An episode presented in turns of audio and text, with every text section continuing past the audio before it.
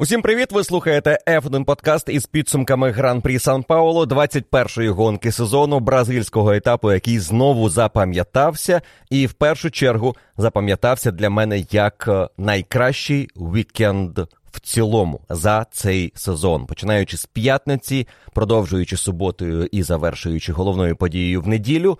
Сумарно це був найдраматичніший, найемоційніший з неймовірним перепадом емоцій гоночний вікенд у чемпіонаті. І було багато важливих тем, про які мені хотілося поговорити у цьому подкасті одразу по завершенні трансляції. Тож сьогодні.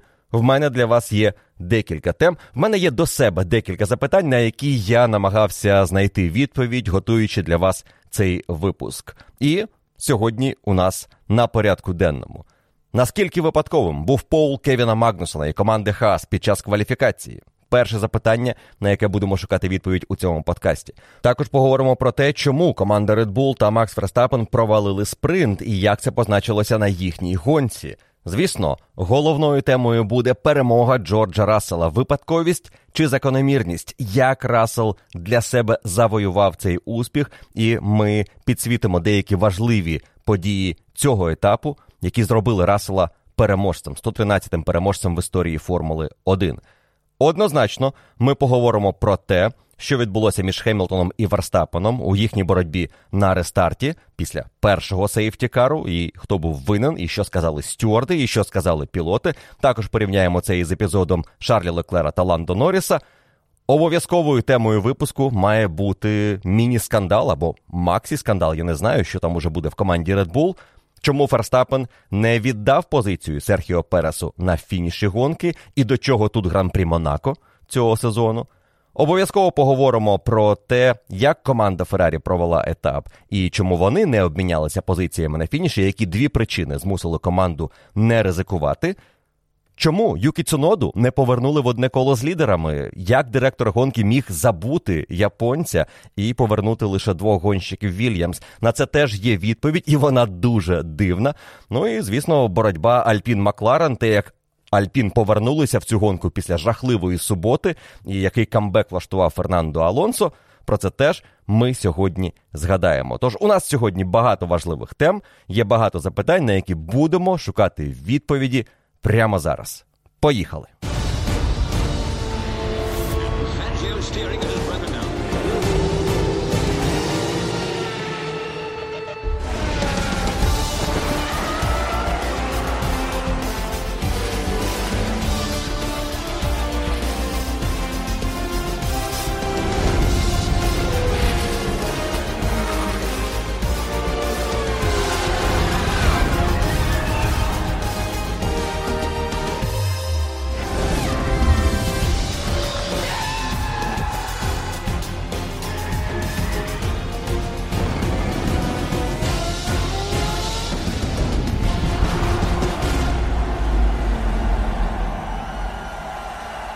Це те, за що я люблю Формулу 1. Такими словами, П'єр Гаслі підсумував кваліфікацію етапу в Сан Паулу, де Кевін Магнусон завоював сенсаційний поул на фоні дуже цікавої сесії із мінливою погодою, і з непростими рішеннями. І у цих умовах команда Хаас була однією з небагатьох, хто приймав майже завжди правильні рішення і хто зміг витиснути із цієї ситуації максимум.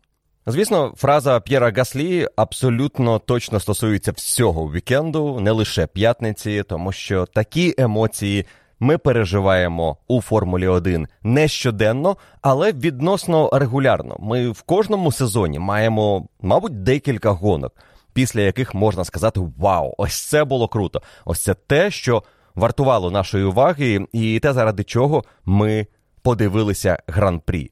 Лише цього сезону таких гонок було декілька, і можна одразу пригадати, як на мене, події гран-прі Великої Британії, просто шаленого етапу у цьому сезоні. Однозначно, етап в Бельгії, етап в Угорщині, мабуть, етап в Монако можна теж записати у ті, що здивували тим, як розвивалися події. З різних причин були позитивні і негативні емоції у різних вболівальників від подій в Монако, але гонка від того гіршою не стала. Події вікенду гіршими не стали. Саудівська Аравія була неймовірною. Бахрейн був неймовірним. Одним словом, у нас було дійсно багато класних гонок. Сінгапур. Давайте згадаємо, Японія теж по-своєму чудовий вікенд. США класна битва між Хемілтоном і Ферстапеном. У нас, е, мабуть, подібна битва могла бути і в Мексиці. Власне, Мексика і підготувала нас до подій гран-прі Сан Паулу, і ніби була розігрівом до того протистояння, яке ми побачили на етапі в Бразилії. Хоча як протистояння насправді між Мерседес і Red його і не було. Цього вікенду воно було більше номінальним, і про це ми теж поговоримо. Але повертаючись до подій кваліфікації і того, що ми побачили в п'ятницю у боротьбі за Поул, це, звісно, приклад, як можна відпрацювати дуже ефективно, не перемудрити і здобути сенсаційний результат. Команді Хас це вдалося вперше в історії. Кевіну Магнусону це вдалося вперше за його кар'єру у Формулі 1. Кар'єра, яка розпочалася на дуже високій ноті, подіум в першому гран-прі Австралія після третього місця на фініші. Він став другим після дискваліфікації Рікардо. Після того він так високо не піднімався, і тому складалося враження, що кар'єра Кевіна розпочалася із найвищої точки, і далі дорога була тільки донизу. Хоча було багато яскравих гонок протягом цього періоду, вже навіть після команди Макларен і за команду Рено, і звісно за команду Хаас, за яку цього вікенду Кевін Магнусон проїхав свою соту гонку. Але головний подарунок для себе і для власника команди Джина Хааса він зробив саме в п'ятницю до спринту і до гонки. Кевін Магнусон міг і не бути учасником другого сегменту кваліфікації, якби він не зібрав майже бездоганне коло у своїй фінальній спробі. Він втратив одне коло через виїзд за межі траси, але це було на початку кваліфікації, коли ще не було зрозуміло, на якій гумі вона буде завершуватися. Перша частина вона розпочалася на проміжній гумі, але потім пілоти перейшли на сліки, і останні кола на гумі для сухого асфальту мали бути визначальними. І тут є дуже важливе порівняння між тим, як Кевін Магнусен проїхав це коло і як його проїхав напарник Мік Шумахер, який, можливо, під час вікенду в Бразилії вже і не боровся за місце в команді Хас, тому що чутки про те, що Хас вже домовилися із Ніко Хюлькенбергом і фіналізують контракт, лунали весь вікенд до Бразилії і під час гоночного вікенду. І Хас навіть е, оголосили про те, що вони вже знають хто буде їхнім другим гонщиком у наступному сезоні, і невдовзі нам про це розкажуть. Вже в понеділок, після гонки, німецька преса почала писати, а вона, звісно, обізнана трішки краще, тому що це пов'язано із німецькими гонщиками. Почала писати про те, що Хюлькенберг буде пілотом команди Хас. Про це нам скажуть в середу. А щодо Міка Шумахера, його можливо чекає шанс в команді Мерседес у ролі резервіста. А Рікардо матиме аналогічну роль, але в команді Red Bull. Побачимо, чи підтвердяться ці чутки, але схоже, місце Шумахера уже віддали Ніко Хюлькенбергу. І Шумахер цією кваліфікацією насправді тільки підсвітив, чому у Хаас були сумніви і чому він не зміг проявити себе так, щоб команда захотіла його залишити. Якраз під час фінальної спроби це і стало дуже очевидно. Так, умови складні на трасі, ми маємо це відзначити, і зрозуміло, що деякі гонщики можуть почуватися в них спокійніше, комфортніше. Деякі гонщики мають значно більше досвіду, у деяких просто мокрі траси не викликають такого занепокоєння, як у інших. Особливо треба зважати на той факт, що Мік Шумахер після багатьох аварій в цьому сезоні, які дуже турбували команду Хас, не хотів розбити болід, ризикуючи аж занадто. І це зрозуміло. Його в деякому сенсі трішки зацькували в цьому чемпіонаті постійними нагадуваннями, що ось ця аварія коштувала дорого, ось ця аварія була не обов'язковою. Аварія після завершення практики в Японії була взагалі казна що. І тому. Коли дивишся фінальне коло в першому сегменті кваліфікації Міка Шумахера, ти ніби відчуваєш, що Мік намагається все зробити максимально надійно. Але в той самий час коло Кевіна Магнусона було сама відчайдушність. Це було коло гонщика, який не турбується за своє майбутнє, який знає, що якщо йому вдасться зловити джекпот, всі будуть щасливі від цього, і для команди це буде неймовірний успіх, і вони будуть тільки вдячні йому за цей ризик. А якщо не вдасться, яка різниця? Ми вже це проходили. Було багато невдалих кваліфікацій у команди Хаас, і тут дійсно ризик був того вартий, особливо у тій боротьбі, яка зараз триває між Хаас та командою Альфа Таурі за восьме місце у Кубку конструкторів. Перше коло після того, як гонщики виїхали вже на сліках і почали готуватися до своєї вирішальної спроби, у Міка Шумахера було із результатом 1.20 і 0, і потім він покращує до 1.16 і 3. І це на ту мить ще прохідний час у наступний сегмент кваліфікації. Перше коло після виїзду із боксів на сліках Кевіна Магнусона у вирішальний момент першого сегменту 1.15 і 7. Це вже на три десятки швидше за результат його напарника. Але гума працює, прогрівається, він отримує ще більше щеплення, і він продовжує покращувати. І його наступне коло 1.13,9.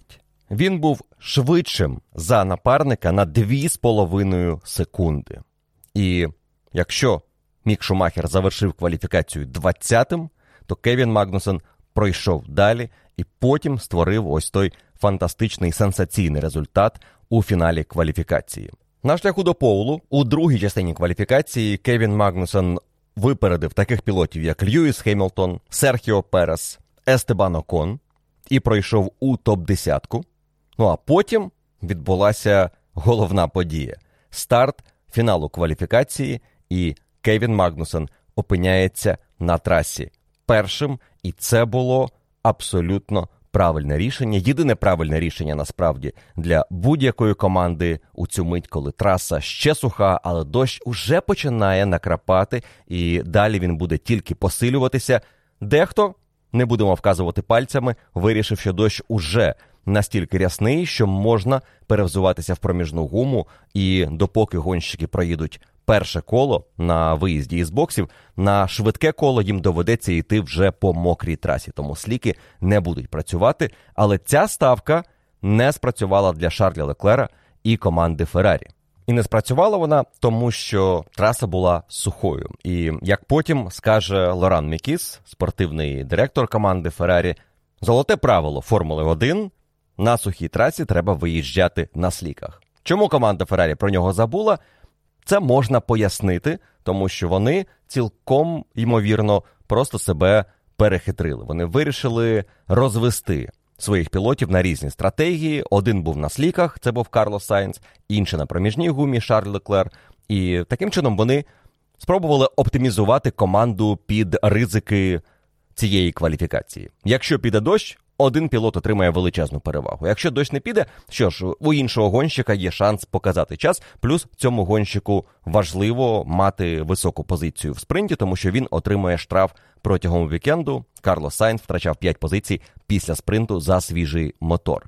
Тож вирішили поставити проміжну гуму на болід Леклера. Я не впевнений, що Тут не було в тому числі і рішення або відсутності рішення самого Шарлі Леклера, коли команда йому запропонувала такий сценарій. І я припускаю, знову ж таки, виходячи із того, як цей сезон проходив і що ми вже чули у спілкуванні Сайнса і команди Феррарі, що на таку пропозицію Сайнс сказав: Guys, don't invent, давайте ставимо сліки і потім побачимо. Але починаємо на сліках. Тому почали всі на сліках, окрім Леклера.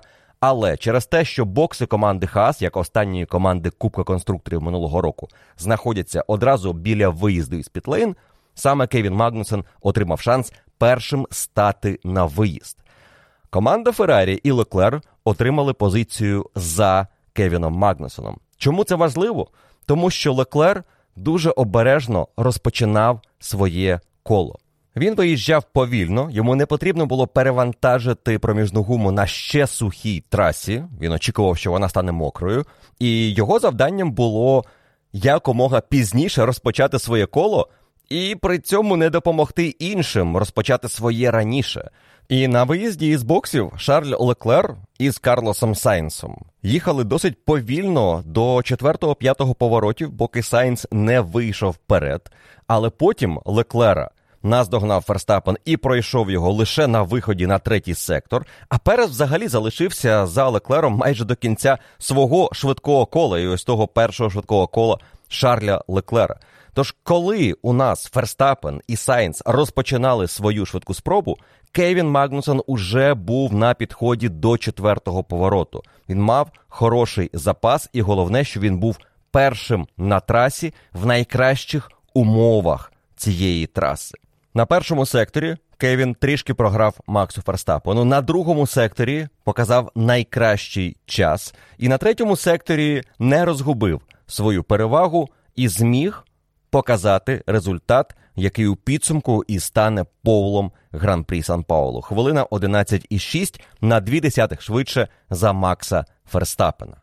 Макс каже після кваліфікації, що він втратив у восьмому повороті. Якщо подивитися на порівняння кіл Ферстапена і Магнусона, не можна сказати, що це було єдине місце, де Ферстапен очевидно програв час і тому віддав пол. Так, там не була оптимальна траєкторія і оптимальний вихід для чемпіона світу цього року, але Кевін Магнусон все коло проїхав дуже переконливо. І дивлячись онборд цього кола, складається враження, що Кевін сказав собі на початку: пан або пропав. Він просто вирішив для себе, що траса суха. Я дивлюся на траєкторію, бачу суху ділянку траєкторії, і вона помітно відрізняється від тієї, яка вже була вологою. І я просто намагаюся триматися цієї сухої траєкторії. Все. Я не намагаюся собі вигадати, що десь буде слизько, мені треба ловити болід, або тут треба діяти обережніше, тут треба гальмувати раніше. Ні, він на повній швидкості входив шостий сьомий повороти.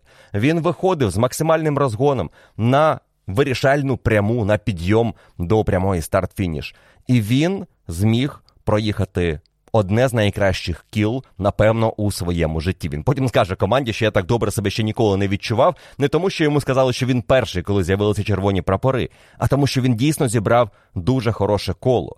І так, умови для нього були трішки кращими, ніж для решти, але не драматично кращими за ту позицію, на якій знаходився на трасі Карлос Сайнс, який після свого першого кола був п'ятим, або Макс Ферстапен, який програв Кевіну дві десяті секунди, або Джордж Рассел, який був ще далі і виїжджав насправді аж за Хемілтоном, але показав третій результат. Так, у нього умови вже були гіршими, і потім помилка Рассела це підтвердить. Рассел розпочинає своє наступне швидке коло із чудовим першим сектором, його персонально найкращим першим сектором. Так само на цьому першому секторі покращує до рекорду цієї кваліфікації Серхіо Перес, а далі Рассел помиляється, вилітає червоні прапори, але ще до появи червоних прапорів Перес завершує другий сектор, і на ньому він вже починає втрачати. Він уже не покращує свій попередній результат. І жоден із гонщиків у цей момент на трасі не покращував. Далі умови стали тільки гіршими. І фактично помилка Джорджа Рассела підсумувала те, що ймовірно і сталося б навіть без неї. Погода змінилася, з'явилися сильні краплі дощу над трасою, траса стала мокрою, ніхто не покращував би далі, і Кевін Магнусон був би на поулі. Трішечки цієї магії першого поулу у нас забрав той факт, що це був червоний прапор, який ніби подарував команді Хаас перемогу в кваліфікації. Я переконаний, що Кевін завдяки ось тому єдиному швидкому колу, яке він так добре проїхав, брав цей поул, тому що він був першим на трасі, і він встиг зробити це краще за Ферстапена і Джорджа Рассела. Це також підтверджує фраза Кевіна Магнусона по завершенні його кола на другому секторі, знаходячись, він команді сказав: вже занадто мокро. Що квала завершилася, маючи на увазі, що далі ми не покращимо, і це і будуть наші результати. Ну а за декілька поворотів Кевін перепитав: тож е, на якій я позиції? На що у відповідь від Марка Слейда він почув: е, Чувак, е, ми перші. Кевін не повірив, сказав, що ви що жартуєте. І Марк йому підтвердив: Ні, я не жартую. І якщо ти залишишся першим, ми маємо усім придбати вечерю. І Кевіну Магнусону, вочевидь, довелося купувати вечерю і готувати усю команду Хаас після кваліфікації, тому що це була перемога. Він, звісно, сказав, що занадто рано святкувати червоний прапор, ще може щось змінитися. Але коли вивісили червоний прапор і почали прибирати боліт Джорджа Рассела, стало зрозуміло, що погода вже не дозволить змінитися цим результатом. І команда Хаас здобуває історичний поул. Кевін Магнусен здобуває історичний поул перед спринтом, під час якого Кевіну Магнусону потрібно було не програти багато позицій, залишитися в очках, тобто в першій вісімці, і допомогти Хаас у боротьбі із Альфа Таурі за восьме місце у Кубку конструкторів. Чи вдалося це Кевіну Магнусону і команді Хаас? Ну, можливо, так, тому що він, зрештою, завоював восьму позицію. І вже в суботу, під час сухого спринту, шансів у Хаас проти Мерседес, Редбул, Феррарі і, як виявилося, Макларен не було. Але старт з восьмого місця давав надію, що в гонці можна буде фінішувати в очках і зміцнити свою позицію у боротьбі з Альфа Таурі. Ці мрії були розбиті вже на старті, тому що Даніель Рікардо підштовхнув Кевіна Магнусона. Того розвернуло, і розворотом Кевін Магнусон вибив Даніеля Рікардо. Миттєва карма, але обом від того легше не стало. Кевін зійшов, команда Хаас очок не завоювала, але й команда Альфа Таурі завершила етап Сан Паулу із нулем, тому плюс два очка зберігає Хаас перед фінальною гонкою у боротьбі за восьму позицію, яка буде коштувати їм плюс декілька мільйонів доларів, трішки менше часу на роботу із аеродинамікою, але це важлива боротьба, яку Хаас хоче виграти, і шанси на це у них залишаються. Хоча два очка це так небагато, що все дійсно буде вирішуватися під час гонки в Абу-Дабі. Ну і попри те, що вікенд в цілому завершився для Хаас лише одним очком, здобутим під час спринту. Це не скасовує того факту, що це був вікенд із pole position, як на мене, абсолютно заслуженою pole position, тому що це була кваліфікація у непростих умовах. Так, це не була суха траса і не була сесія, де лідери точно були б на своїх місцях, і у аутсайдерів середняків не було б шансів з ними поборотися. Але коли щось змінюється, ці шанси з'являються, і Хаас змогли це реалізувати. Кевін Магнусен зміг завоювати для них цей історичний результат. І за це ми дійсно любимо Формулу 1. І тому п'ятниця була. Такою яскравою. Я, звісно, не кажу навіть про те, що перший сегмент кваліфікації до останніх секунд був із неймовірною інтригою, хто пройде далі, а хто ні. Були пілоти серед лідерів, які могли ризикувати не пройти у другу частину кваліфікації. І так само було у другому сегменті в боротьбі за топ десятку. Але головне, що було у цій кваліфікації у Хаас, і чого не було, скажімо, у команди Феррарі, яка була напевно найбільшим розчаруванням п'ятниці, це методичний спокійний підхід до ситуації в цілому. І дуже раціональне мислення, що треба робити в який момент. Тому що навіть коли ви починаєте робити щось очевидно неправильне, все це можна швидко переграти. І команді Феррарі це чомусь не вдалося із Леклером. Якщо порівнювати, як проводили цю сесію в команді Хаас, ти дивуєшся, що команда Хаас це аутсайдер Формули 1. Це минулого року найгірша команда чемпіонату, а команда Феррарі один із лідерів цього сезону.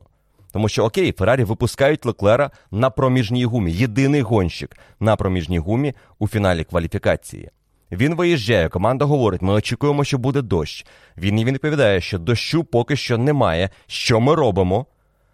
І команда каже: Окей, почекай, ми зараз вирішуємо. І поки вони вирішують, Леклер встигає розігнатися і проїхати повз заїзд в бокси. І щойно він це робить, команда йому говорить: заїжджай в бокси, заїжджай в бокси. Звісно, реакція Леклера тут була уже із сарказмом, і він сказав: Окей, дайте мені хоча б проїхати це коло. І він е, почав його їхати, але зрозуміло, що ще суха траса не давала можливості їхати швидко на проміжній гумі. Він багато програв уже на першому секторі, катастрофа просто на другому секторі. Він заїжджає в бокси, і команда кличе його в бокси. Увага! За свіжим комплектом проміжної гуми. Тому що вони вважають, що дощ зараз дійсно піде і треба ставити дощовий комплект.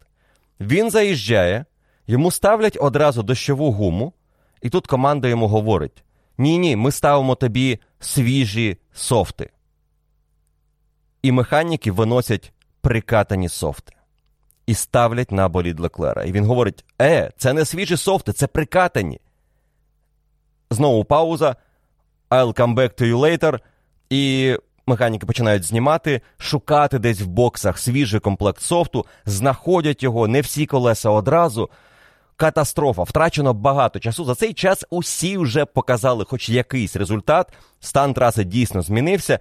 І коли Леклер виїжджає, стає зрозуміло, що червоний прапор всі проїхали хоча б одне коло на софті. Леклер цього не зробив, і він десятий у топ-10 без результату в кваліфікації в момент, коли команді потрібні хороші очки, коли вона насправді веде боротьбу із Мерседес за друге місце, хоч і мала перед вікендом солідну перевагу. Її цієї переваги залишилася половина після гран-прі Сан Паулу. Але головне, що це був вікенд, який, знову ж таки, пригадуючи, як команда Феррарі зараз позиціонує свої фінальні гонки, це вікенд потренуватися на наступний рік, спробувати зробити все бездоганно і відшліфувати усі наші командні процеси. Якщо це була відшліфовка командних процесів, то єдине, що хороше можна про це сказати, вони побачили, де ще у них є проблема, і де їм потрібно змінити процес прийняття рішень. Вочевидь, коли щось починає йти не так, команда не може швидко відреагувати. Десь ланцюг цих рішень затикається, коли у нас нестандартна ситуація. І я тут хотів би ще раз підкреслити момент, про який ми декілька разів згадували в цьому сезоні: роль гонщика в такій непростій ситуації, як вирішити, на якій гумі виїжджаємо, коли погодні умови нестабільні, коли треба ризикнути, або коли не треба ризикувати. І в даному випадку, після кола виїзду із боксів, коли Леклер чекав на рішення команди, що робити, заїжджати чи ні, Леклер же їм сказав, що в 12-му повороті, де ви казали вже дощ, ще сухо. Леклер вже бачив, що проміжна гума не буде ефективною на цьому колі. Але він не наважився взяти на себе відповідальність поїхати в бокси без вказівки команди. Він залишився на трасі. Команда помилилася. В принципі, вони винуваті у тому, що сталося. Але тут є частина провини і у Леклера, який не взяв на себе роль ініціатора, коли зрозумів, що щось іде не так. А він зрозумів це в той момент, коли він стояв на виїзді із боксів і побачив, що за ним усі на сліках. Я думаю, ви бачили в інтернеті ось цю фотографію на старті фіналу кваліфікації очі Леклера який дивиться у дзеркала і розуміє, що у цей момент усі зробили вибір на сліки, а він єдиний, хто на проміжній. Він одразу перепитує в команди, що я єдиний на проміжній. We believe so, але ми думаємо, що буде мокро. Що ж, не вгадали. Якби вгадали, можливо, команда Феррарі була б героєм. Тобто, це ситуація, яка Насправді могла б бути як монетка, майже 50 на 50, і якби трішки раніше пішов дощ, якби він зіпсував ось те коло і Кевіну Магнусону, і Ферстапену, і Сайнсу, але Клер виявився б єдиним правим і проїхав своє коло на проміжній гумі, поки всі їхали перевзувати свої сліки, ми б говорили: Вау, який геніальний хід! Вони прочитали погоду, і вони зробили все правильно. І Леклер на поулі перед спринтом. Але дощ не пішов, і ніхто не подумав зробити таку ставку, окрім Феррарі. І тут дійсно кожен в команді, хто приймав це рішення, має подумати: а чому ми пішли аж на такий ризик, коли ніхто на нього не наважився? Де ми самі себе перехитрили? Тому що Феррарі, в принципі, сама себе перехитрила. І Леклер, стартуючи десятим у спринті, мав значно гірші шанси на те, щоб покращити свою стартову позицію до боротьби за щось серйозне, а власне до боротьби за подіум. Окей, із поволами Кевіна Магнусона і катастрофою в кваліфікації команди Феррарі ніби розібралися. Давайте пройдемося по ситуації в спринті, і головною темою, напевно, тут було навіть не те, що Мерседес змогли виграти спринт, хоча це дуже важлива подія у цьому сезоні. Перша подібна подія у чемпіонаті 22-го року, як те, що очікування від спринту були зовсім іншими, і команда Red Bull цих очікувань не виправдала. Команда діяла дуже впевнено, обравши мідіум на старт спринту. Але як я відзначав під час трансляції, власне, під час самого спринту, було враження, уже як розвивалися події гонки, як стало зрозуміло, що Ферстапен, пройшовши Магнусона, не від'їжджає, і Рассел тримається за ним, і Рассел готує атаку. Мідіум не працював на боліді команди Red Bull. Є декілька причин, чому це сталося, і не можна сказати напевно, що ми знаємо точно, що стало причиною втрати темпу командою Red Bull. Говорили про температуру траси, тому що на практиці вона була значно вищою під 50, а під час спринту близько 27. Така різниця в температурі позначається на балансі боліду. І з балансом у Red Bull цей вікенд були проблеми. Ферстапен з перших кіл практики в п'ятницю скаржився на нестачу повертаємості, тобто болід не хотів вкручуватися в повороти, так як це любить Ферстапен це була недостатня поворотність. Ферстапен це не любить. А отже, йому потрібно було щось змінити, і Red Bull, судячи із того, що пишуть журналісти із паддоку, зробили більшу ставку на притискну силу. Вони притисли болід, вони пожертвували своєю швидкістю на довгих прямих. І ми це бачили і під час спринту, і під час гонки. Red Bull не були такими феноменально швидкими, як це регулярно траплялося в цьому сезоні на прямих. Вони пожертвували цим заради швидкості в поворотах, але це не дало їм можливості вирішити проблему із балансом. Він і досі був не ідеальним.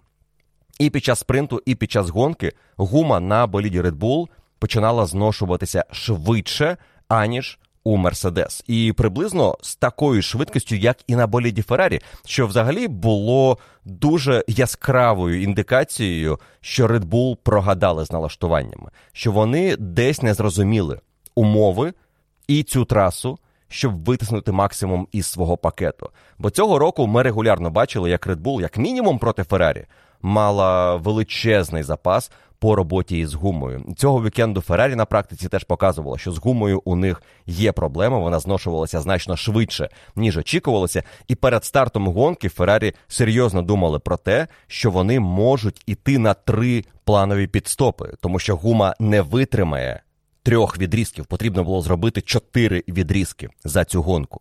І ось команда Red Bull була у схожому положенні. Під час спринту воно, звісно, відрізнялося від подій гонки, тому що там підстоп не потрібно було робити. І, мабуть, відчуваючи, що у них в принципі все під контролем, команда Red Bull зробила ставку на мідіум. Вони ведуть боротьбу із Хаас, тому відіграти позицію буде відносно просто. З другого місця на старті на мідіумі є ризик програти Джорджу Расселу, який стартує третім. Але можливо, Red Bull не вірили у те, що команда Мерседес може бути для них загрозою під час спринту. І головне, що вони вірили, що софт швидше зноситься аніж завершиться спринт. 24 кола це чималий відрізок для софту. Це був ризик, але на вільних заїздах команди побачили, що софт і мідіум демонструють дуже схожу тенденцію до зношення, але при цьому софт краще тримає темп, як мінімум в першій половині свого життя.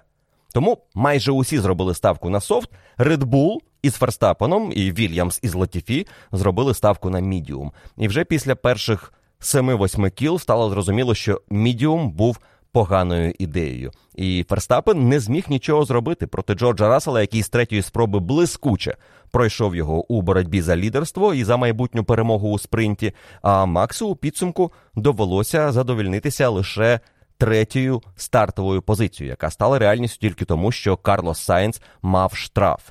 А так Ферстапен завершив спринт четвертим позаду обох пілотів Мерседес і позаду Карлоса Сайнса.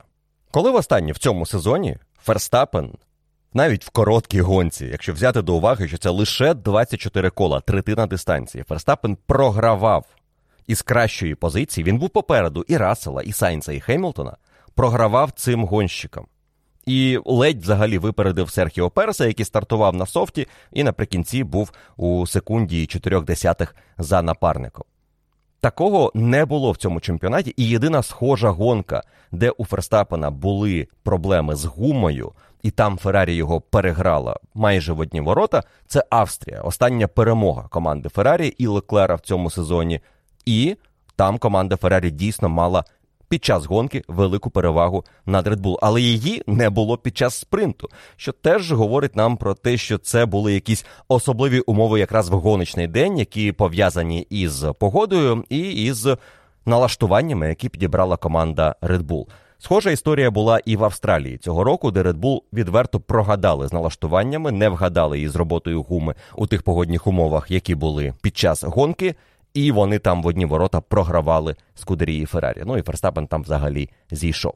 Але це був спринт. Це була маленька гоночка, яка фіналізувала кваліфікацію і яка була лише розігрівом перед головною подією. І після спринту були очікування, що Red Bull зроблять висновки зі своєї помилки із мідіумом. Також вони отримали невеличку тактичну перевагу, залишивши собі плюс один свіжий комплект софту для Ферстапена на гонку. І це буде важливим елементом стратегічної гри в неділю. Але майже ніхто після спринту не думав, що події суботньої короткої гонки можуть повторитися і в неділю, у сенсі, що Мерседес матимуть темп для боротьби за перемогу. Рассел виграв спринт красиво. Рассел взагалі показав нам чудову битву і вміння контролювати болід, себе, суперника на трасі, коли він боровся з Верстапеном.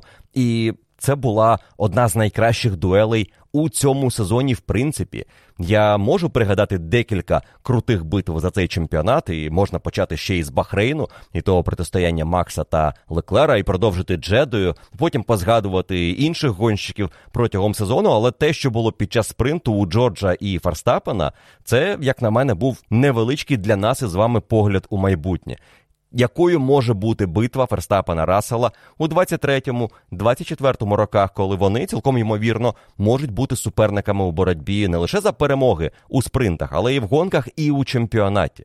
І Рассел показав себе дуже зрілим гонщиком. Не завжди так можна було сказати про Рассела в цьому сезоні, особливо на деяких стартах. І сам Рассел говорив, що йому потрібно було пройти таку невеличку калібровку після вікенду в США зрозуміти, що він робив не так, де поспішав, і відшліфувати свої дії, заспокоїтися і знову почати віднаходити впевненість в собі, що він і зробив цього вікенду, починаючи зі спринту. Але про Рассела давайте трошки згодом. Спершу закриємо тему Макса Ферстапена і його виступу на гран-прі Сан Паулу в гоночному контексті, тому що там ще буде окрема тема в контексті, що відбувається в команді Red Bull і чому Ферстапен не допоміг Серхіо Пересу. Ферстапен і етап в Сан Паулу. Гонка. Чи були шанси у Макса здобути перемогу, якби не той рестарт і його зіткнення із Льюісом Хемілтоном? Цікаве запитання, на яке немає, очевидно, прямої відповіді, тому що ми не знаємо, і Ферстапен після цього застряг в хвості полотону і регулярно проходив суперників і був постійно в трафіку, який не дозволяв бачити його справжній темп. Коли він опинявся на чистому треку, темп був хорошим. Але я кажу хорошим навмисно, тому що він не був блискучим, він не був швидким, таким, щоб можна було говорити. Був би Ферстапен другим, він би наздоганяв Рассела, був би він першим, він від'їжджав би від Рассела або Хеймлтона. Ні, Ферстапен, коли з'являлася можливість їхати швидко, їхав швидко, але у темпі Мерседес. Він не їхав повільніше і він не їхав швидше. Він був пілотом, який тримає темп, але кожного разу перед його підстопами з'являлася тенденція, яка має турбувати команду Red Bull, ну, як мінімум, щоб проаналізувати події Бразилії і потім не повторити цих помилок. Кожного разу перед підстопом ставалося значне падіння темпу, як на софті, так і на мідіумі. І це було помітно у порівнянні із тим, що показували гонщики Мерседес. І це було не лише на боліді Макса Ферстапена, до якого можуть бути питання. Ферстапен зіштовхнувся з Хеймлтоном, могли бути пошкодження, і команда Red Bull сказала, що вони були, тому темп міг бути гіршим. Але робота з гумою була дуже схожою на те, що показував і боліт Серхіо Переса. Ось те падіння темпу одразу перед підстопом. Ну і підстоп ставався тому, що з'являлося падіння темпу, і Мерседес цієї проблеми не мали. І тому Мерседес контролювали цю гонку. Чи контролював Макс Ферстапен свій боліт, коли йшов в атаку на Льюіса Хемілтона? Важливе питання цього етапу, і на це запитання у мене є декілька думок. По-перше, атака Ферстапена на Хемілтона на рестарті була з одного боку красивою, з іншого боку, трішки відчайдушною. Чому красива? Тому що це рестарт гонки. В Бразилії він особливий. Це спуск в перший поворот, і далі спуск аж до четвертого. У тебе є можливість отримати перевагу хорошим сліпстрімом за суперником. В тебе є можливість перехрещувати траєкторію через перший, другий, третій повороти на виході на наступну пряму. Це один із найкращих треків взагалі для. Того, щоб на рестарті отримати екшен. В цьому сенсі Бразилія, вона тішить вболівальників, ну як мінімум, мене із 2001 року, з того моменту, як Монтоя проходив Шумахера на рестарті, і всі тоді шаленіли від. Такої заявки новачка чемпіонату. Я не радів тому епізоду, як фанат Шумахера, але я розумію, чому це було круто. І я розумію, чому атака Ферстапена на Льюіса Хеймлтона по зовнішній траєкторії. Це було круто, це було сміливо, але це було трішки поза контекстом, взагалі, що відбувалося у цей вікенд. Навіщо було Ферстапену ризикувати одразу? Хіба що тому, що він не вважав, що у команди Red Bull є запас швидкості боротися із Мерседес на довгій дистанції, і якщо в нього є шанс, треба його реалізувати. Можливо, ось цей страх, що Мерседес як мінімум не гірші за Red Bull. А Ферстапен так і сказав після спринту, що сьогодні Мерседес були недосяжними для нас, і, ймовірно, завтра буде те саме.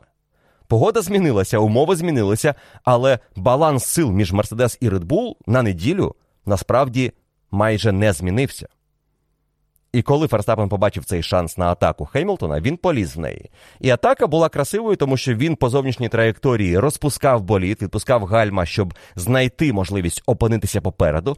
Але він натрапив на Льюіса Хеймлтона, який, побачивши, що Ферстапен намагається його пройти позовні і опинитися поруч із ним всередині у другому повороті. Льюіс сам почав відпускати гальма, розпустив болід і трішки вийшов вперед, і уже на апексі другого повороту. Льюіс був на пів корпуса попереду. Але Ферстапен знаходився поруч, і за правилами Формули 1 цього року ми декілька разів отримували пояснення від стюардів, як вони оцінюють спірні епізоди, подібні до того, що відбулося між Льюісом і Максом в Сан Пауло. Якщо болід, що атакує, знаходиться поруч, тобто передні колеса, на рівні понтонів, тобто місця, де знаходиться пілот, і він всередині, то гонщик, який знаходиться ззовні і якого атакують, має залишити місце супернику, тобто ширину траси. Але тут є ще важливий момент у цьому правилі: пілот, який атакує, має виконувати цей маневр безпечно і у контрольований спосіб. І саме це підкреслили стюарди, коли пояснювали своє рішення видати Ферстапену 5 секунд штрафу. Вони визнали, що Ферстапен був переважно винний у цьому епізоді. Тобто він не був на 100% винуватим, і стюарди підкреслили, що Льюіс міг залишити Максу більше місця, але стюарди не вважають, що Ферстапен контролював свій маневр, і це підтверджує той факт, що після контакту Ферстапен вилетів далеко за межі траси в наступному повороті разом із Льюісом. Тобто швидкість там була висока, і Ферстапен, якби навіть Льюіс залишав йому місце, не вписувався б у цей поворот, принаймні за тією траєкторією, яку він обирав, коли вів боротьбу із Хемілтоном. Тож у Ферстапена плюс 2 бали в суперліцензію, 7 за останні 12 місяців, і 5 секунд штрафу, який він відстояв на своєму першому підстопі. Чи справедливий цей штраф? Як на мене, так. На усі 100%, 5 секунд. Те, що мав би отримати гонщик за такий маневр, саме за тією динамікою, як атакував Ферстапен. Що ще цікавіше, Ферстапен після гонки скаже, що я, атакуючи Льюіса позовні, одразу відчув, що він не залишить мені місця. І тому я пішов в атаку. Давайте ще раз. Я відчув, що він не залишить мені місця. І тому я пішов в атаку. То це була атака із очевидним наміром показати супернику, що мені треба залишати місце. Чи це була атака, яка намагалася комусь щось довести? Чи це була. Це було що тоді, якщо ти знаєш, що суперник не лишає тебе місця? Провчити суперника якось так? Якщо це так, то це неправильне рішення. І за це рішення Ферстапен поплатився не лише штрафом, але й зламаним крилом, раннім підстопом і зруйнованою гонкою. Але тут в мене навіть складається враження, що Ферстапен ніби як перевіряв Льюіса, як далеко, друже, ти готовий зайти у боротьбі, коли тобі щось треба. Я вже чемпіон, у мене все вирішено, а ти ведеш боротьбу за перемогу, можливо, першу в сезоні, із напарником. Чи готовий ти довести боротьбу до контакту? Ферстапен скаже, що він не лишив мені місця, і я знав, що ми можемо зіштовхнутися. Це коштувало йому перемоги і дало мені 5 секунд. Але це нічого не значило, тому що ми все одно були дуже повільними. Шкода, тому що я думав, що ми можемо боротися разом, але очевидно, у нього немає таких намірів. Макс, в принципі, перекладає відповідальність на Льюіса і говорить, що той не збирався лишати його місця, але якщо вже я почав атаку, я буду її доводити до кінця. Ви тепер всі це знаєте. Ось що нам показав Ферстапен цією атакою на Льюіса Хемілтона. І з одного боку, я навіть розумію, чому ця атака має сенс. Хемілтону дійсно у цій гонці було що втрачати. Це золотий шанс здобути ось ту бажану першу перемогу у сезоні. Проти тебе Ферстапен, який проводить ризиковану атаку. Логічніше відступити, дати йому тебе пройти, можливо, навіть пропустити в його божевільній атаці в другому повороті і потім контратакувати. Це могло створити можливість одразу повернути позицію Хемілтону. Але Льюіс не був готовий до цього. Після гонки він скаже: ну, ви ж знаєте, це Макс. Тобто він знову скаже, що це Ферстапен так веде боротьбу, і що ти хочеш проти нього інакше і не буває. Окей, я це теж розумію, що в цьому випадку я теж абсолютно погоджуюся зі стюардами. Ферстапен був винним. Можливо, дійсно не на 100%, тому що Льюіс під час цієї атаки не збирався лишати місце, але водночас Ферстапен і не збирався вписуватися ідеально в цей поворот, навіть не ідеально. Він просто не вписувався з тією швидкістю, з якою він ішов в атаку. І вже після фрази Ферстапена після гонки про те, що я побачив, що він не буде мені лишати місця, і тому пішов на цей маневр. В мене ще більше складається враження, що Ферстапен і не збирався вписуватися. Він збирався проскочити Хеймлтона. Вдасться, окей, не вдасться. Ну, буде контакт. Сам Льюіс винен. Тому що ти ж завжди маєш лишати місце. Ось що буває, коли ти не залишаєш місця. Пам'ятаєте цю фразу? Вона була сказана після Монци 21-го, після їхнього контакту в першому повороті. За що Ферстапен потім отримає штраф, але це дуже схожий момент. Тому що і там була атака Макса на Льюіса позовні на наступну перекладку всередину. Льюіс не залишає місця. Але якщо взяти епізод Монци і порівняти із тим, що було в Бразилії, то я схильний сказати, що в Монці був гоночний інцидент, де провина мінімум 50 на 50 на фоні того, що було в Бразилії, де Ферстапену сказали, що ти переважно винний, тому що не контролював свій болід, щоб вписатися у цей поворот. Це не була безпечна атака, де тебе суперник витісняв за межі траси. І це правда. Але дуже дивно, що Ферстапен взагалі пішов на цей маневр в такому сезоні, де ми від нього не бачили чогось подібного взагалі, де усі його атаки були виваженими. Я пригадую, мабуть, лише один маневр, де можна сказати, Ферстапен був на межі або навіть переходив межу, коли він із Шумахером боровся в Сільверстоуні. Але то було за далеко не першу позицію. А тут ще й на початку гонки. Це так було не по 22-му року для Ферстапена, так було в стилі кінця 21-го, що дійсно диву даєшся, що взагалі ми побачили цей маневр і, звісно, побачили наслідки такої атаки. Цей епізод можна порівняти частково із тим, що сталося між Шарлем Леклером та Ландо Норрісом, теж на рестарті, де Ландо підбив Леклера, відправив його у бар'єр. Той, до речі, блискуче потім з останнього місця, вважайте, повернеться у топ-4. І в цьому епізоді стюарди сказали теж 5 секунд штраф, 2 штрафні бали в суперліцензію. Ландо їх тепер 3 за 12-місячний період. Дискваліфікація йому поки що не загрожує. Але стюарди сказали, що в цьому епізоді Ландо був повністю винуватим. Жодної провини на Леклері, який атакував позовні. І я теж тут погоджуся, що якщо дивитися на епізод в цілому, як відбувалася атака Леклера, що він не намагався затиснути Ландо, Ландо був всередині, Шарль позовні, і Ландо зісковзнув із траєкторії і підбив боліт Скудерії. Так, винуватий Ландо, питань немає. Але, як я і сказав під час трансляції, для танцю потрібні двоє. І тут Леклер теж, мабуть, мав подумати трішки більше про те, що йому загрожує, якщо він цей маневр буде доводити до кінця саме в цьому повороті, ризиковано атакуючи по зовнішній траєкторії. Це завжди створює небезпеку, що суперник тебе підіб'є. Ми це бачили безліч разів.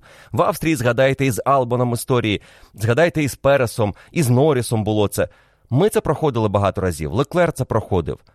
І так це не означає, що гонщик має бути таким лапочкою і атакувати лише всередині повороту, тільки після зони ДРС, і не ризикувати. Те, що Леклер ризикнув, і маневр міг завершитися успішно, це круто. Згадайте, що було потім в гонці між Алонсо і Ботасом. Він так само, Алонсо, проїжджав Ботаса в тому повороті позовні, і вони розійшлися. Тобто це могло статися. Але воно не сталося. І тоді, на початку гонки, коли Леклер ще реально претендував на щось серйозне, ми бачили, який темп демонструє Феррарі проти Макларен. Тобто він проходив би Норріса на наступному колі, на прямій, після першого повороту, перед четвертим. Він проходив би Норріса гарантовано. Але він хотів зробити це раніше. І він поспішив. І тому, хоча стюарди і не вважають Леклера винуватим, я вважаю, що Леклер має передивитися цей момент і для себе подумати: а чи не поспішив я тут? Виставлятися на половину свого стеку із е, туз король проти суперника, який вперше заходить волин у цій роздачі за столом. Якщо ви розумієте, про що я. Це великий ризик, який не вартий того. Тож е, тут е, я знову ж таки повертаюся до питання певних рішень, які приймають гонщики. І як і Льюіс, Леклер мав думати про наслідки, які можуть бути, ти не маєш думати про наслідки. А окей, якщо я його зараз пройду, а раптом він в мене в'їде, я ж втрачу всі шанси на хороший результат, тому, можливо, я взагалі не буду атакувати. Ні, не такий іде логічний ряд у пілота в подібній ситуації. Але коли ти очевидно йдеш на ризикований маневр, що у Леклера, що у Хеймлтона був ризикований маневр, ти маєш усвідомлювати, що, попри те, що твій суперник буде винуватим, розхльобувати наслідки будеш ти в тому числі. Для Леклера наслідком було те, що йому довелося відіграватися з останньої позиції і намагатися повернутися у топ-10. Для Ферстапена наслідком було те, що він також опинявся у хвості пелотона і втрачав шанси на фініш у першій трійці. Для Льюіса Хемілтона наслідком було те, що йому довелося повертати втрачені позиції, і він втрачав найголовніше час відносно свого напарника. Сім секунд одразу у підсумку його повернення у першу трійку, 10 секунд було програно Джорджу Расселу через те, що сталося між Льюісом та Максом на рестарті. І це можливо позначилося на діях команди Мерседес, коли настала черга вирішальних підстопів. Але я не думаю, що це має якось затьмарити результат Джорджа Рассела, перемога якого, на мою думку, не була випадковістю цього вікенду. Вона була закономірним фіналом дуже хорошого етапу. Була помилка, кваліфікація. Наїхав на білу смугу, там було мокро. Вилетів, спробував зробити 360, застряг в гравії. Так, такі речі не прикрашають вікенд гонщика, особливо пілота, який претендує на високі місця. Але Рассел через цю помилку не втратив позиції в кваліфікації, залишився третім. Він виграв спринт і він стартував із першої позиції в гонці. Не кажу з pole позиції, тому що pole у нас значиться перемогою в кваліфікації, а перемогу в кваліфікації здобув Кевін Магнусон. А з першого місця в гонці стартував Рассел, який виграв спринт. Хоча Pole за вікенд у Кевіна Магнусона. Завжди є проблеми із цим спринт-вікендом, якщо говоримо про статистику, і чим завжди був Pole у Формулі 1. Pole position перша позиція на старті гонки, яку гонщик завойовує в суботу під час кваліфікації. Так от, Джордж Рассел, як на мене, абсолютно закономірно здобув перемогу цього вікенду. І за два роки після подій в Бахрейні 20-го, коли він замінював Льюіса Хеймлтона на короткій трасі в Сахірі, і де у нього було розбите серце по завершенні вікенду, команда не змогла організувати йому надійний підстоп, хорошу гонку, прокол. Там було багато подій, які вплинули на те, що Джордж Рассел не виграв. Той етап виграв його Серхіо Перес. Але тоді Рассел сказав команді: Дякую вам за цю можливість. Сподіваюся, в мене будуть ще, тому що я вірю, що ми ще не завершили того, що розпочали. Рассел цієї неділі нарешті завершив ось цей свій перший шлях ініціації в команді Мерседес. Він тепер переможець як гонщик Мерседес, як напарник Льюіса Хемілтона, як пілот, який виграв в сезоні, де у Хеймлтона поки що немає перемог. І це дуже важливо для Джорджа Рассела, для його становлення як майбутнього лідера команди. Адже я думаю, навіть для Льюіса не секрет, що команда Мерседес, попри його бажання залишити Ботаса, взяла Рассела, тому що бачать, що Рассел це майбутнє. І тому що Льюіс навіть сам почав підігрівати команду думати про майбутнє, коли він не був впевнений, на скільки років треба подовжити контракт. Він на один рік подовжував контракт, потім розмірковував, що буде далі. Потім, зрештою, зробив новий контракт на два сезони. Але це все одно підриває певну довіру, що це той гонщик, на якого треба робити ставку на найближчі п'ять років. Ну і особливо підриває довіру той факт, що Льюіс уже багато чого виграв. Йому уже немало років, один із найстарших пілотів у пелотоні після Фернандо Алонсо. І Льюіс Хеймлтон, звісно, не буде вічність виступати, а Мерседес планує виступати і надалі. І треба було зробити ставку на майбутнє. І ця ставка це Джордж Рассел, який уже пройшов три сезони в команді Вільямс, який набрався важливого досвіду у Формулі 1, і тепер йому треба дати шанс за кермом команди, що претендує на високі місця. І вже зі старту цього сезону було помітно, що Рассел почуває себе комфортно в команді, і навіть із поганим болідом, нестабільним болідом, складним болідом, Рассел витискав з нього більше, аніж Льюіс Хемілтон. Були щасливі моменти, де йому щастило сейфтікарами, з підстопами. Але більшість його перемог над Хемілтоном були, відверто кажучи, по ділу.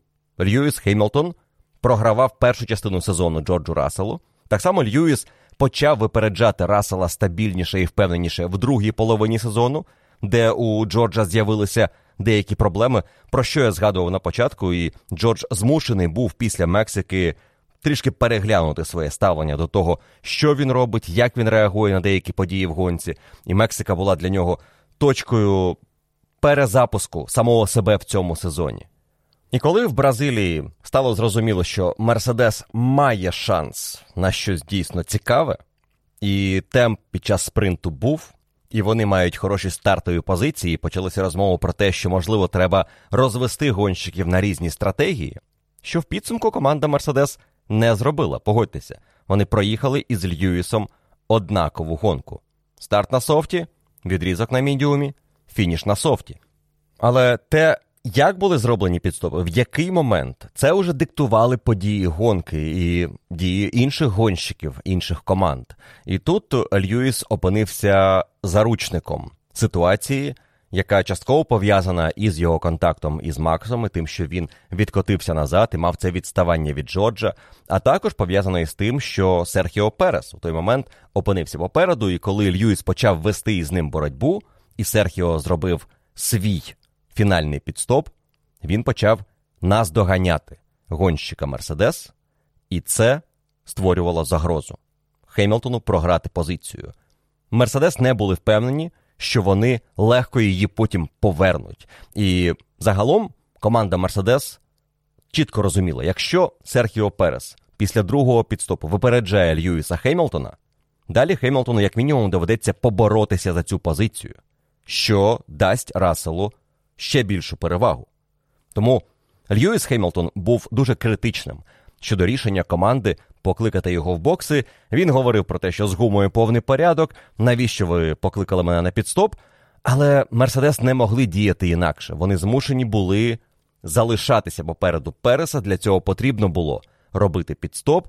І одразу на наступному колі підстоп було зроблено і для Джорджа Рассела. Тож Мерседес тут позиції свої фіксували, але не давали Льюісу, як він вважав, того останнього шансу або зловити удачу, сейфтікар, який потім станеться незадовго після підстопу Льюіса, або спробувати піти на радикальний фініш на цьому мідіумі і далі вистояти проти Джорджа, який буде нас доганяти. Це в очах Льюіса Хеймлтона виглядає логічно, але точно не виглядає логічним для команди, яка має першу і другу позицію, може завоювати дубль один із гонщиків в кращому положенні для перемоги, інший може допомогти йому це зробити, якщо не пустить вперед гонщика Red Bull. І команда Mercedes зробила у цьому сенсі ставку на Джорджа Рассела. Але чи була це відверта ставка на пілота, який лідирував? Чи це була ставка, яка визріла, тому що гонка так розвивалася, тому що Рассел мав цю перевагу, тому що Рассел їхав із фантастичним темпом. Ось це мені здається важливіше. Ми після гонки в Мексиці вихваляли Макса Ферстапена за його фантастичний відрізок у темпі 1.20 з невеличким. Протягом більше ніж 40 кіл, здається, був той відрізок. І це одна з причин, чому Формула 1 це круто, чому гонщики сучасні у Формулі 1 настільки професійні і можуть демонструвати ось таку стабільність. Але тоді я відреагував Е, досить скептично. Мовляв, ми підкреслюємо цю статистичну феєрію Ферстапена, коли він видає купу кіл з діапазоном в декілька десятих секунди, і там до секунди був розрив від найкращого до найгіршого. Але все це було в 1.22, тому це виглядає ніби як феноменально. Весь відрізок хвилина 22. Але так само були інші відрізки, де у гонщиків був результат не хвилина 22, а хвилина 22, хвилина 23, але діапазон цих кіл так само був дуже щільним. І багато інших гонщиків Хеймлтон, Рассел, Алонсо зробили це в Мексиці. Можливо, не таким довгим був їхній відрізок. І Ферстапен виграв гонку, тому це також звернуло увагу на його результат. Але тут я хотів би підсвітити те, що показав Джордж Рассел. Я в телеграмі зробив пост, і ви могли його бачити. Я просто продублюю. Рассел на першому відрізку проїхав 17 швидких гоночних кіл. Ми не беремо коло до рестарту, ми не беремо коло заїзду в бокси, виїзду в бокси. 17 кіл швидких, які йдуть в залік. Залік наш стабільності пілота з найкращим колом 1.16.0, найгіршим 1.16 і майже 8.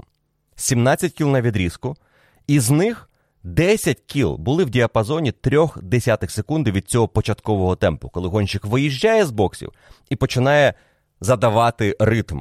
Ось ця 16 і 1 тоді була у Джорджа, був орієнтир, від якого я рахував ці 3 десяті плюс або мінус по темпу, і наскільки темп був стабільним.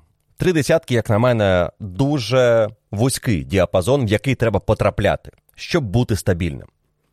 На першому відрізку таких кіл було 10. На другому відрізку, який він розпочав, із темпом уже ближче до хвилина 15-9. Його найкраще коло було хвилина 15-5, найгірше хвилина 16-3. 23 кола на відрізку. Кола в діапазоні трьох десятих 21. Майже усі на відрізку Джорджа Рассела. Тобто перші два відрізки в цій гонці у Джорджа Рассела майже усі були в діапазоні від хвилини 15,5 до хвилину 16,7 і більшість із них потрапляли в діапазон 16.1, 16.0, 16.2. Фантастичний темп, просто метроном. І якщо дивитися конкретно на етап в Бразилії, Рассел був найстабільнішим. Якщо брати до уваги два відрізки, не просто один якийсь відрізок в 15 або 20 кіл, а цілих два гоночні відрізки. Це було круто. Це було круто, тому що він лідирував, він міг собі дозволити їхати в цьому стабільному темпі. Але ти не завжди можеш робити це настільки послідовно, якщо ти не здатен це робити, якщо ти не настільки майстерно контролюєш свій гоночний болід. І Рассел пройшов свою найбільшу перевірку вже після рестарту за фінальним сейфтікаром, тому що за ним опинився Льюіс, і проти Льюіса довелося боротися. По-перше, коли зупинився Ландо Норріс і з'явилася небезпека появи сейфтікару, спершу був віртуальний сейфтікар, Джордж команді по радіо сказав: це не небезпечна позиція боліду. Мовляв, не треба нічого вигадувати, не потрібні сейфтікари. Теж корисний елемент гри для гонщика, який розуміє, що його слова, напевно, не вплинуть на рішення, але можливо. Стануть причиною, чому це рішення переглянуть. Чому директор гонки, наприклад, подумає, хм, а чи на 100% це небезпечно? Можливо, дійсно ми маємо обмежитися віртуальним сейфтікаром. Такі речі не часто працюють, але коли вони спрацьовують, вони спрацюють на твою користь. Тому те, що Джордж це зробив, це теж демонструє, що він намагався усіма можливими способами зберегти свою перевагу, яка в той момент була близько 8 секунд над Льюісом Хемілтоном. Далі, коли сейфтікар зрештою з'явився, і ми почали готуватися до рестарту, Джордж Рассел запитав у команди: То що ми робимо? Ми змагаємося чи забезпечуємо дубль? Дуже вдало побудована фраза, яка доносила конкретну думку Джорджа Рассела команді. Ви збираєтеся ризикувати тим, що ми майже здобули? Чи ми зробимо все розумно? І команда відповіла йому: ми змагаємося, але виявляй повагу. Тобто не намагайся битися до крові із своїм напарником. Якщо це буде боротьба, залишайте один одному місце. Для Джорджа Рассела з одного боку почути це було найгіршою новиною. Льюіс, який постраждав на початку гонки, який повертався до боротьби за перемогу, і тепер сейфтікар повертає його в гру, у нього на хвості. Мабуть, найнебезпечніший суперник із тих, що могли б бути у Рассела у цьому гран-прі. І Расселу доведеться фінальні 10-11 кіл їхати в максимально високому кваліфікаційному темпі, щоб не підпустити Хемілтона до себе. Для Мерседес це був ризик, тому що, як потім вони скажуть, вони знали, що на боліді Джорджа Рассела є витік води, система охолодження працювала на максимум, і не факт, що Джордж Рассел зміг би у цьому темпі, в найвищому можливому темпі, доїхати до кінця. І Расселу про це не казали, щоб не турбувати його. Але Рассел, можливо, відчував, тому що бачив по деяких індикаціях на дисплеї на своєму кермі, що болід міг перегріватися. Але команда, можливо, говорила, що все під контролем.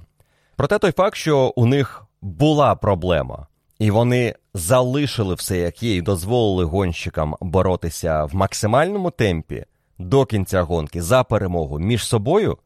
Це дещо говорить про певні стандарти Мерседес і, можливо, про те, що вони не могли вчинити інакше, враховуючи їхні попередні домовленості перед цим сезоном, про те, що у них є Льюіс на другому місці, якому вони не можуть наказати. В тій ситуації, в якій сам Льюіс опинився в чемпіонаті, де у нього ще немає перемог, і він дуже хотів би її мати, щоб мати ось цю серію 16 сезонів зі старту кар'єри, хоча б одна перемога в сезоні, рекорд Формули 1. Льюісу не можна в цей момент сказати, що, друже, ні, ти залишаєшся другим, ти не ведеш боротьби за перемогу. І, мабуть, Джордж Рассел, вже далі оцінюючи події цього вікенду після фінішу, після святкувань, коли ще раз погляне на те, що відбулося, я думаю, він оцінить цей жест команди Мерседес. Тому що він знає, тепер точно знає, що в аналогічній ситуації, коли він позаду, Мерседес скаже: ми боремося, залишай супернику місце, just be respectful, але ми боремося. І йому було важливо це почути не під час гонки в Бразилії, коли йому хотілося просто зафіксувати перемогу, а для того, щоб далі, після фінішу, рефлексуючи про те, що сталося, зрозуміти, що команда дає рівні шанси йому і Льюісу. І в майбутньому, коли йому знадобиться цей шанс, він отримає. І це круто для Формули 1, для нас і з вами, і для Джорджа Рассела. Він на рівних умовах із семикратним чемпіоном світу і маючи рівні умови із напарником, саме він приніс команді Мерседес її першу перемогу в сезоні. Погодьтеся, мабуть, інакше і статися не могло, щоб з усіма викрутасами долі цього чемпіонату багатостраждальну перемогу Мерседес приніс не Льюіс, а Джордж, майбутнє цієї команди. Чи буде ця перемога Джорджа Рассела знаковою в тому сенсі, що він бере на себе повноцінну роль лідера і того пілота, на якого Мерседес робить ставку в майбутньому? Чи це лише випадок і далі дещо зміниться, і Льюіс знову буде найкращим. Наступного року він покаже, що він не втратив своєї швидкості, і він, як мінімум, не програє Джорджу, а буде і швидше нього протягом сезону. Це покаже тільки 23-й рік. Цей рік показав, що Рассел прийшов в команду не для того, щоб бути другим номером, що Рассел має швидкість боротися із Льюісом регулярно, і те, що ми можемо точно спрогнозувати, наступного року Рассел стане краще. Він не стане повільніше. Він краще увілляться в команду. Він краще буде розуміти болід. Він краще буде розуміти себе, він буде стабільнішим. Чи стане Льюіс кращим наступного року? В мене є сумніви, тому що фізіологія і це те, від чого ти нікуди не дінешся. Льюіс був на піку слави. Льюіс, можливо, ще знаходиться на піку своїх фізичних можливостей як пілот, але його напарник продовжує прогресувати. Я думаю, це ми можемо стверджувати. Якщо Рассел цього сезону уже практично на рівні Хеймлтона, наступного року він може бути дійсно на рівні Хеймлтона, а можливо і вище. Цікаво, як події етапу в Сан Паулу позначаться на динаміці в команді Мерседес у майбутньому. Але добре, що Хеймлтон не перетворив фінал цієї гонки на побивання, що не він здобув перемогу, не почав критикувати команду або скаржитися на те, що якісь рішення були прийнято неправильно. Він привітав команду. Він знайшов собі сили поглянути на хороший бік цієї історії. Мерседес повертаються на вершину. Вони виграють гонку. Хоча ніхто не очікував, що вони виграють в Бразилії. Вони не очікували, що будуть швидкими в Бразилії. Але вікенд склався так, що вони знайшли ці шанси, зібрали їх разом і видали чи не одну із найдомінантніших гонок у сезоні. Safety car насправді змазав те, наскільки у Мерседес все було добре під час цього гран-прі. Без safety car у Рассел вигравав би гонку з перевагою в секунд 8 над Хемілтоном, який вигравав би у Переса, який боровся б із Сайнсом. Але це було б із запасом, який показував, що у Мерседес ця гонка дійсно була під контролем і контролював цю гонку Джордж Рассел з першого кола до останнього. І з того моменту, як він випередив Ферстапена в спринті, і до фінального кола Гран-прі Сан Пауло в неділю ввечері.